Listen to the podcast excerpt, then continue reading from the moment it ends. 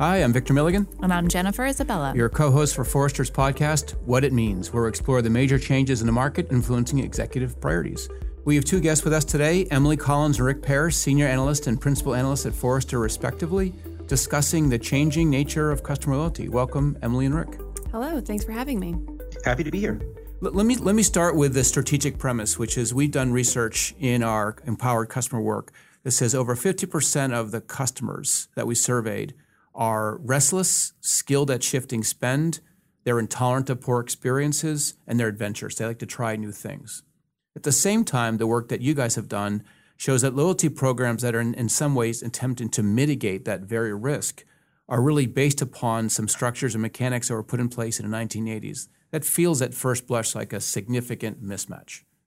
It is. Um, so in many ways, customers don't need to be loyal to companies anymore, and they act less loyal than ever before. But companies need customers to be more loyal than they ever have been before. But unfortunately, a lot of the tactics that they're using, typically through loyalty programs, are very much focused on that incremental transaction, sales results, uh, thinking more about the purchase behavior of a customer than what motivates them. And so, what I like to say is that companies are very focused on driving behavioral loyalty at the expense of establishing emotional loyalty. You mean behavioral loyalty, meaning driving the next transaction? Yeah, customers who act loyal. But if you only focus on customers who act loyal, then you've ignored the motivation and the context for why they continue to choose or don't choose you. Is that a short-term view versus a long-term view of the, very, the customer? Very, and and companies are in a bind in that they have very short-term demands on the results especially in industries like retail where there's a lot of retailers who are in turnaround situations. Their cmo may only have a, an 18 month tenure if that. So you know when you think about loyalty as a long-term strategy there's not always a lot of patience and appetite to invest in that long term. You have to show short-term returns while proving a long-term value and that's really challenging so I'm going to raise a profile of this this conversation to maybe the CEOs looking at their loyalty program and sort of both asking for it to provide strategic value to the company, but to your point, really driving sort of tactical month over month performance, which is what's the next transaction the customer base will take. Does this start melding the relationship between the loyalty programs and a broader customer or customer experience strategy? Is this sort of where those, those two things will meet? Absolutely.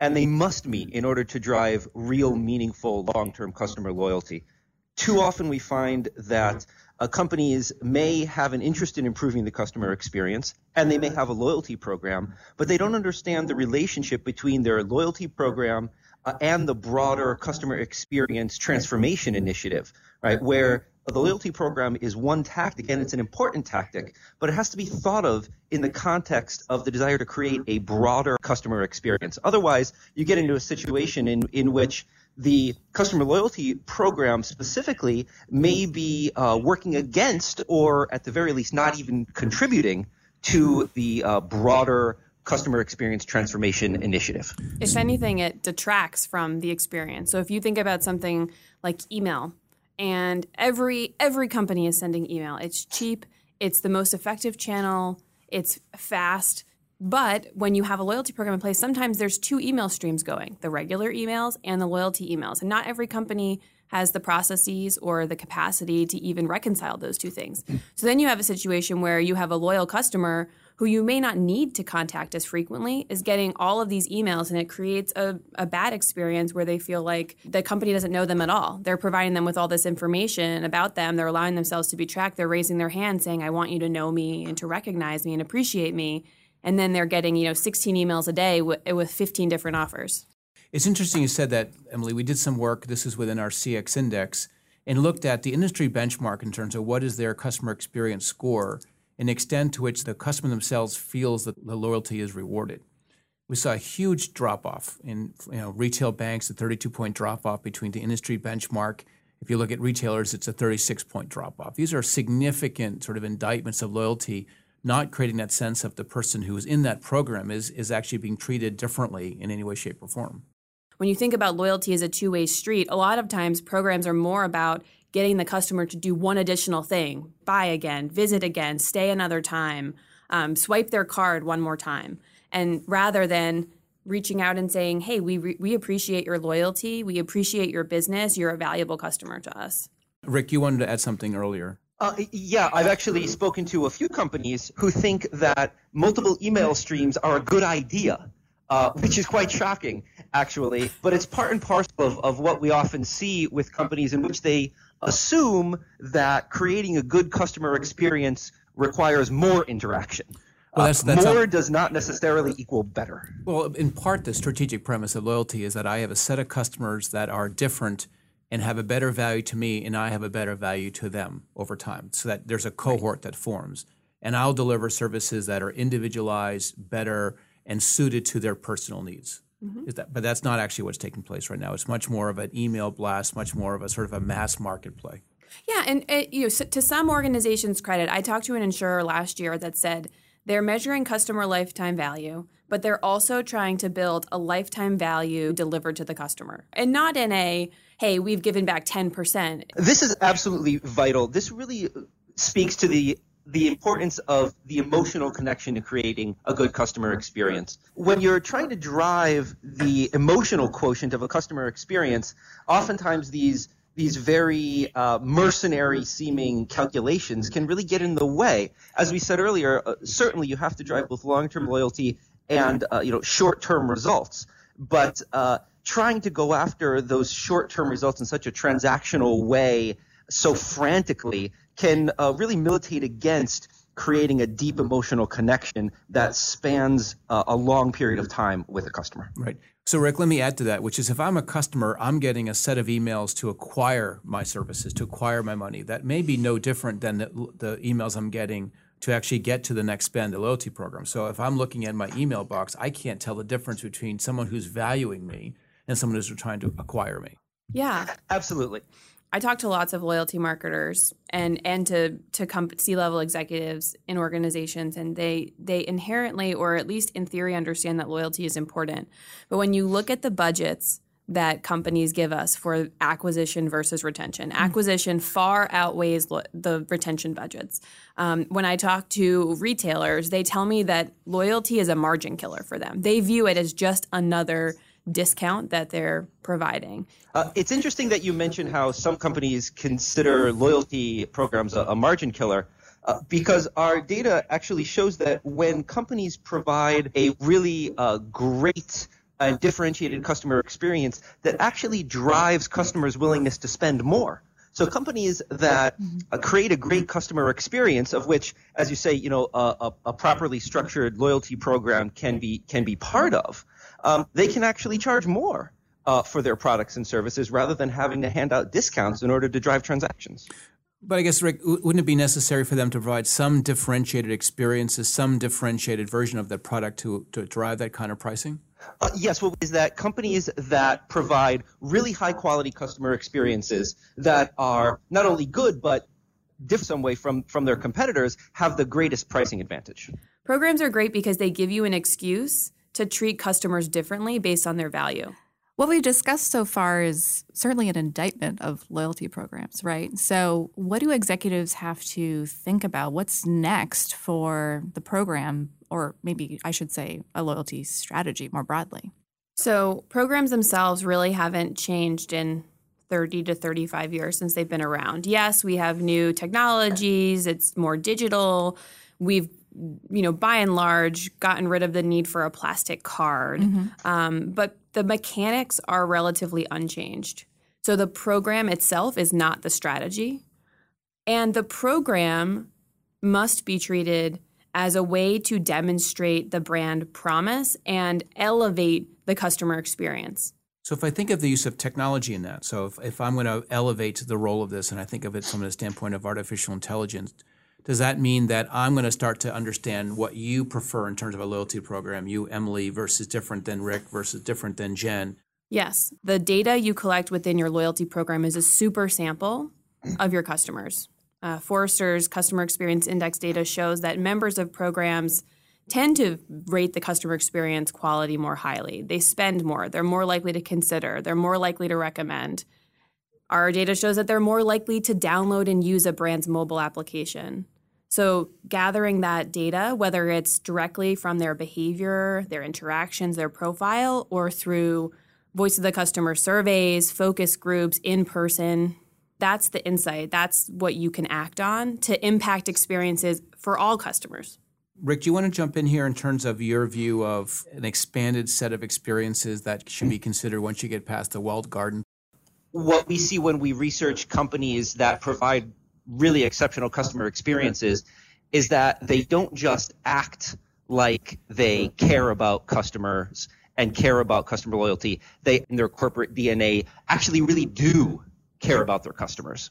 There is a real difference uh, there between the companies that, uh, you know, through a series of data analytics and strategy sessions decide that it's a good strategy to put a face out there of caring about customers versus those companies that actually just really do. Yeah, and returning back to one of the points you made, Emily, on that, which is the insurance company that actually now measures their value to their customers versus strictly looking at the world through customer lifetime value. I mean, actually trying to understand what value am I driving to my customers that I've earned their trust, I've earned their loyalty. And Rick, I, I really love that notion that there are just some companies that care more. To the same point, there are just some customers that care more about brands. And so, you know, as a as a company, you need to understand where you fall on that spectrum. Do you just care about behavioral loyalty or do you actually care about your customers' loyalty? So a lot of what's happening in customer experience is more of the experiences and more of the products themselves are becoming digital. And there's this concept of a connected product, meaning I'm not going to simply have the customer use the product and I'll find out some customer satisfaction score later. I'm actually going to create a, a, complete system of engagement with the client through that product itself. Is that the combining factor of the product here? In those situations where the value proposition is baked into how consumers actually interact with and use the product, loyalty is more intrinsic than extrinsic. And what I mean by that is there's a contextual nature to the relationship that the customer builds with the product and the services that surround it. And so the value proposition is not just if I do this, I will get this material thing. Right. There is actually a deeper motivation there. So in the fitness industry, it's not just I'm going to let this company track my steps my activity mm-hmm. so that they can send me product offers. It's I'm going to let them do this because they are going to help me be healthier. Right. It's the emotional connection that you were right. referring to before, right? It's all about that experience. Yeah, it's almost like the company has a vested interest and, in having the person become more healthy right. or better. And there's athlete, an intrinsic reward to that as well. Yep. And that's a really great example of one of the real differences between a customer centric and an organization centric company. So often we we see companies say that they want to create better experiences, but what they really mean is I want to create opportunities for me to target advertising at you more effectively. What I also really like about this notion of loyalty as part of the value proposition inherent in the interaction you have with the customer or with the product or service is that it takes loyalty and reward away from just the buy phase. So rather than it being something that you're rewarding the customer every time they make a purchase or transact with you, the loyalty engagement and the interaction and the benefit of loyalty goes to whenever they ask you for help or they're using the product or they're engaging with through you the as whole a brand. life cycle through itself. the whole life right. cycle. It's not just part of the buy phase. And, and part of that is we, we discussed this idea that if you're using a product, you use the fitness example, which is that's one thing, but it also might be that these are your best customers. They're the ones that are most loyal to you, obviously which is they can help you design the next products. They can be part of beta testing. They can be part of co-creation. They can actually get involved in the development of your own business. They, if you make them a participant in your business, that's a very different relationship than just trying to drive the next transaction.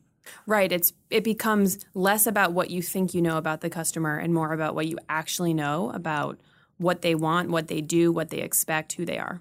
So one of the things you said earlier, Emily, was that the folks in the customer program, these are the folks that have a vested interest in the company's success. And if I think of this from a lookalike standpoint, is the experiences that they value are likely the experiences that everybody values. And the guidance that they give you in terms of what is the next product, what's the next best design, are likely to be great guidance for everybody. They can actually be great coaches for the company if mined correctly. Yeah, that's correct. So these customers who have raised their hands, who are potentially more engaged, have a higher value than other customers, you can start to tap into that hive mind essentially to understand what they really expect from you, what they're looking for, what they want, and start to use that to drive more than just marketing performance. It can drive uh, merchandising, store planning, product design, service design, things like that. Right. And, and part of the problem is that they're conditioned to get an email that has a coupon in it. So if you ask them a literal question like, what you like about my loyalty program, they will likely give you a very bounded answer. What you really want to understand is where should we go? How do I ask them open-ended questions? How do I get into a broader dialogue with them? That's really the goal state here. Right. Consumers tell us that they they view loyalty programs as a way to save money because we've trained them to think that. Right. And so not just asking them what they want, but getting more open-ended with the questioning, potentially using them to create a focus group or a, a customer community. So tying this mm-hmm. into the voice of the customer type programs as Oh, well. Oh, definitely. Yeah. There's a huge opportunity there. Who's doing this well? We've talked about sort of what this could look like in a different state, but can you talk to companies who are doing this well today? So I think we have some great examples of companies that are doing what Rick was talking about, which is they actually care about the customer. Mm-hmm. And that's someone like USAA. They have an affinity group that they're going after, but they do really care about their customers, their financial well-being, their health, their wellness. Part of their corporate part of DNA. their corporate DNA. Mm-hmm. I would say someone like Amazon also has demonstrated that they are willing to invest in the customer and do right by the customer. Mm-hmm. But Amazon also has a different relationship with the street and its investors than most companies do. Yep. What you mean by that is this idea that the CMO of a retailer is under tactical pressure month over month, so they will move much more towards a transactional driven approach. Versus in the case of Amazon, they're looking at the long view. Here, they're actually saying, I'm going to reshape my relationship with my customers and create greater loyalty over time. Exactly. And someone like Jeff Bezos has laughed in Wall Street's face in some cases. Yeah, most companies don't have the luxury of being an Amazon. Right. Or or an Apple or a Harley Davidson or even a USAA. Um, so Of some course, of they don't have the luxury of not being them either. Yeah. So executives may think that the loyalty program is doing no harm. It may not be doing strategic good, but it's doing no harm. But the truth is, is that as people start to figure this out, if my competitor moves before me, I can't be the one who's still treating this as a tactical offshoot of the business, and we're thinking of it as as a margin killer. To your point, Emily. That's right. So other companies that are doing this well, maybe at a more tactical level, is across the board. I am seeing companies start to embrace experiential benefits as part of their program. So someone like a Nordstrom who was just in the news because they're actually doing really well with millennials, mm-hmm. and their program has a lot of benefits that relate to the experience that someone has with a Nordstrom. So things like early access to their Nordstrom anniversary sale, which is sort of a hot topic um, things like access to a tailoring budget. And, and it's all gated off based on your spend. So the program is still very spend based, but it's very focused on incorporating some experiential benefits. You might get a day with a personal shopper, things like that. Focus on making you feel more special. Right. So if I take sort of inventory of this thing, there's there's a whole there's a whole part of the conversation that says reduce the noise floor. Having email be such a strong mechanism both for the acquisition of customers and loyalty is actually causing harm. It's just creating a, a significant noise floor. There's the idea of creating advocates and advisors to your firm because they have something to say and they actually have a vested interest to help. There's the idea, in the case of Nordstrom's, in creating new experiences, almost concierge types experiences. And then earlier, as more more of these experiences go digital, using technologies like AI to truly personalize or individualize the things that are coming to Jen versus Emily versus Rick. I mean, this is sort of the short list of things that one has to consider to stay apace of the market. And there's also a strategic decision that companies need to make about if and what role a program will play. So to to Rick's point, if if you're creating great customer experiences that correlate to customer loyalty, deciding whether or not you need a loyalty program in place at all and if you want one because maybe you want to collect customer insight, rich customer insight, what role is that going to play? So, for example, airlines like JetBlue, they don't benefit from the same lift in CX quality because of the loyalty program because they demonstrate a commitment to understanding and building a great customer experience for all customers. So we started this conversation with this idea that customers are on the move, that they're adventurous, that their tolerance for poor experiences, which might include the emails that they're getting both from acquisition loyalty, means that they're going to shift spend faster than ever before. And it's not just millennials, it's millennial behavior being taken by many generations. The idea of loyalty program was to serve as some sort of Velcro to keep the customers close, but they're actually built in the 1980s. They're way aged in the tooth. As an executive looks at their loyalty programs and look at it in concert with customer experience, what does it mean? What, what are the big to-dos that they have on their plate? if you if you want to succeed in today's business environment, you have to stop thinking about loyalty programs as driving individual transactions. You have to start thinking them as an integrated strategy for a wholesale customer experience transformation. As we said earlier, uh, you can't afford not to think like USAA and Amazon and other customer experience leaders because that's what your competitors are doing, right? and they're the ones who are going to succeed. So if you continue to treat your program as a transactional give and a get, uh, as a transactional reward, then you will be doing more to erode customer loyalty than to engender it. Thanks, guys, for joining us. We really appreciate the conversation. Thank you. Great conversation. Happy to be here. Thanks for listening. Check out the show notes for links and relevant content on today's discussion. If you liked what you heard, please subscribe to Forrester's What It Means podcast on iTunes, Google Play, SoundCloud, or Stitcher. To continue the conversation, follow Forrester on Twitter and LinkedIn.